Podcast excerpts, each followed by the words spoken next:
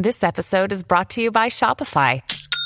Forget the frustration of picking commerce platforms when you switch your business to Shopify, the global commerce platform that supercharges your selling wherever you sell. With Shopify, you'll harness the same intuitive features, trusted apps, and powerful analytics used by the world's leading brands. Sign up today for your $1 per month trial period at shopify.com slash tech, all lowercase. That's shopify.com slash tech.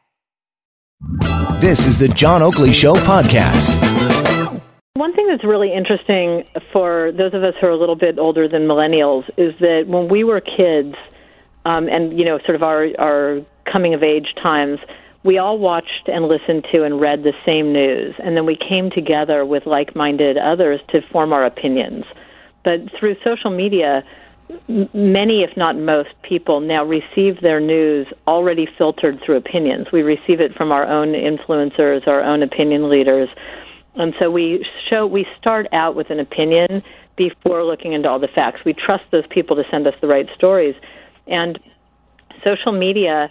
Because of its ability to not only spread the word, but for everybody to communicate together and jump in together, people can really get um, you know, they could they could come together as a community for a cause in ways that are often incredibly, you know, positive.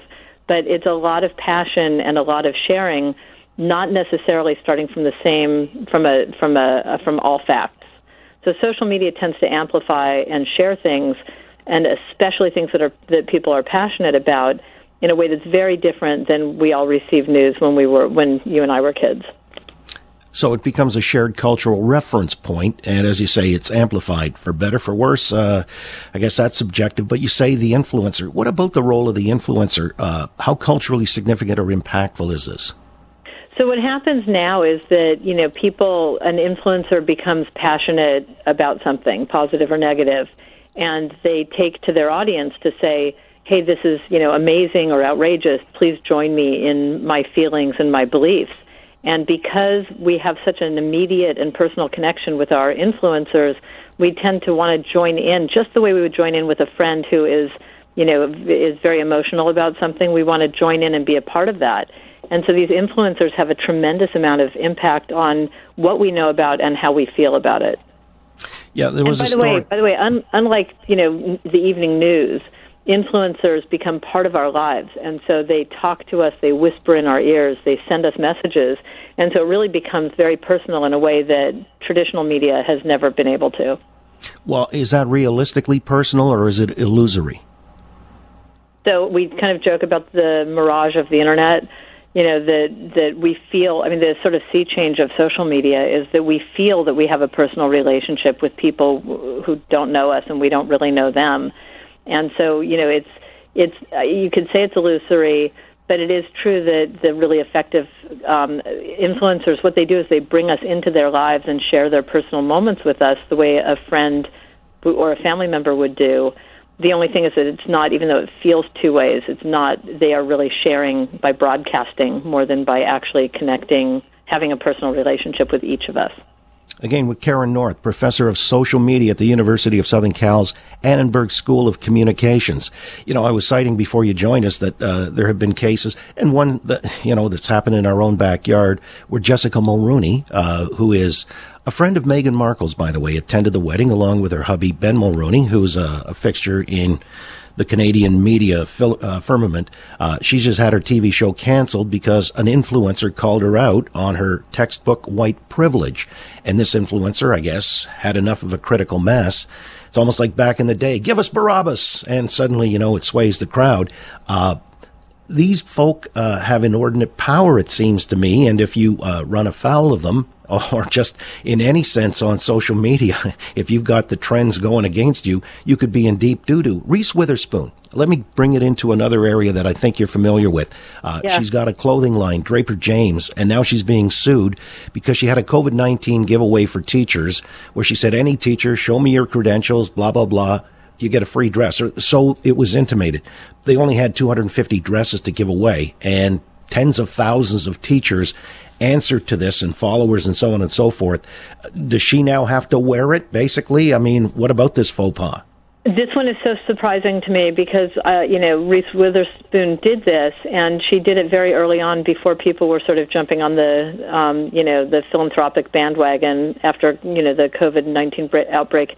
And um, if you read even the lawsuit, it says while supplies last, and the lawsuit says that because she only be, that even though it says while supplies last, people thought there would be more dresses and so therefore they're suing her for punitive damages.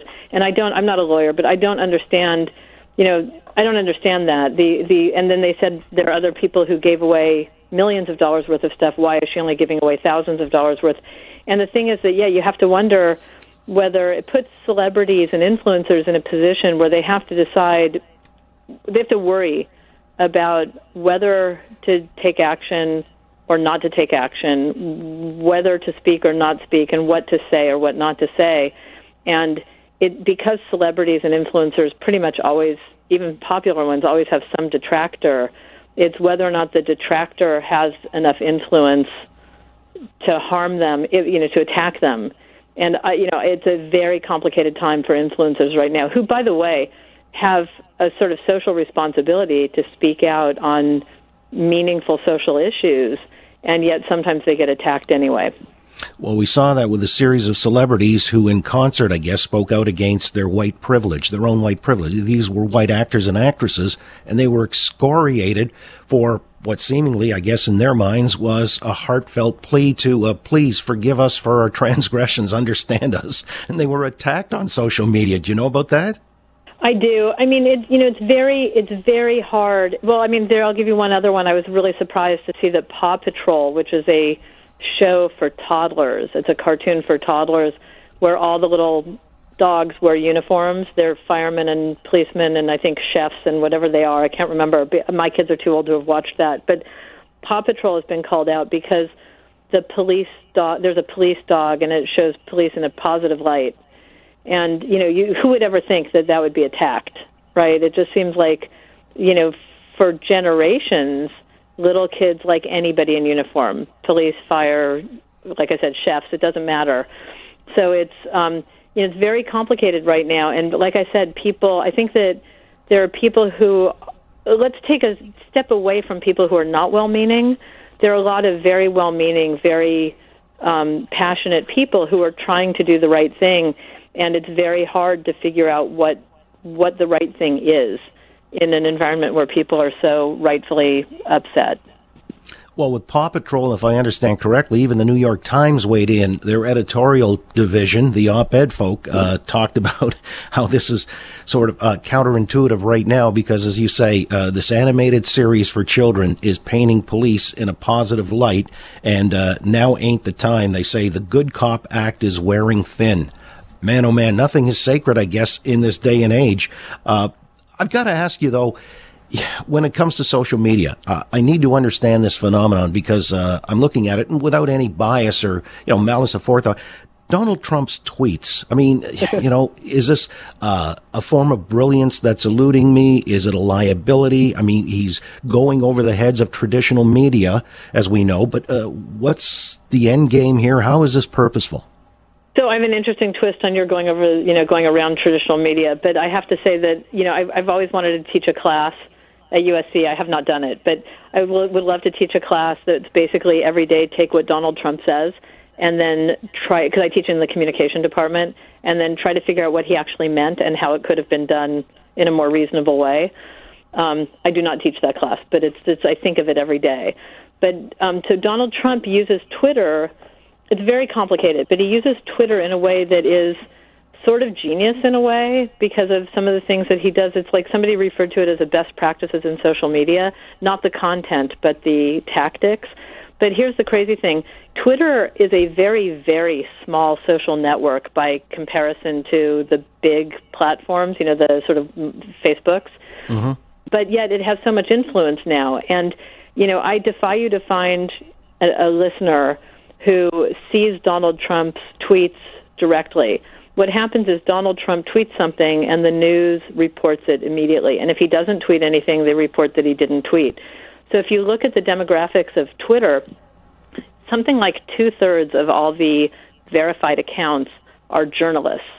And if you look at all the other accounts, the, the other verified accounts, they're all influencers. So when Donald Trump tweets something, it goes directly to people like you, and then you have something to talk about because people go to Twitter, influencers and journalists, people with influence, people who are communicators, go to Twitter to get a headline, a heads up, a quote, you know, a fact, and there's Donald Trump tweeting directly to you guys meaning that people like me and my friends don't ever have to go to Twitter because for sure you're going to tell us what Donald Trump did there. And you know, by the way, I worked at the in the Clinton White House, and it was always a question: How do you get the press to cover what the president says? And now the president doesn't have to have a press conference and hope that you cover the right thing. He just has to put it out there in less than 280 characters, and you will cover it. Oh, it's catnip. There's no question. But when, when you said it's it's complicated, I was fascinated by that because I'm sometimes looking at it saying it, it's not really what it appears to be. There's got to be some real thinking behind it, and I'm not even sure he's writing the tweet content himself. It must be done. It could be by committee or whatever. What is your sense for? It? You think he's really there in his PJs late at night and decides to fire off anything willy nilly and uh, hope you know it it gets a response, or is this all orchestrated and there's there's a brilliance or a genius behind it all? So I, you know, again, I worked for the other team, so I don't have insider scoop on the on the Trump White House. But um, I personally, if I had to guess, I think that there's some combination of him in his impulsive, very emotional, passionate way, you know, speaking out, and um, and I think there are also people who have access to his account who tweet strategically. But he does things. I'll give you an example.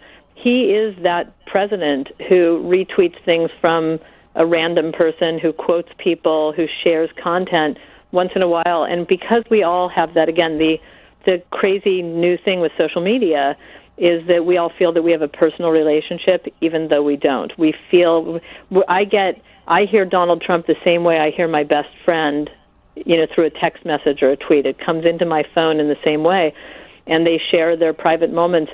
But when Donald Trump retweets or comments to an individual, some random person, his followers have that vicarious feeling that, oh, he just connected with a real person. It could have been me.